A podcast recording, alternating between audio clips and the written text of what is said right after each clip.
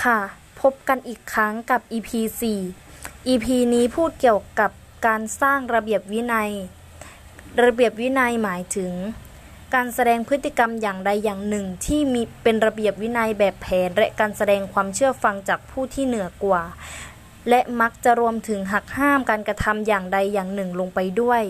ต้องสอนให้เด็กรู้จักควบคุมตัวเอง หรือที่เรียกว่ามีระเบียบวินัยในตนเอง แรงบังคับจากภายนอกตัวเด็ก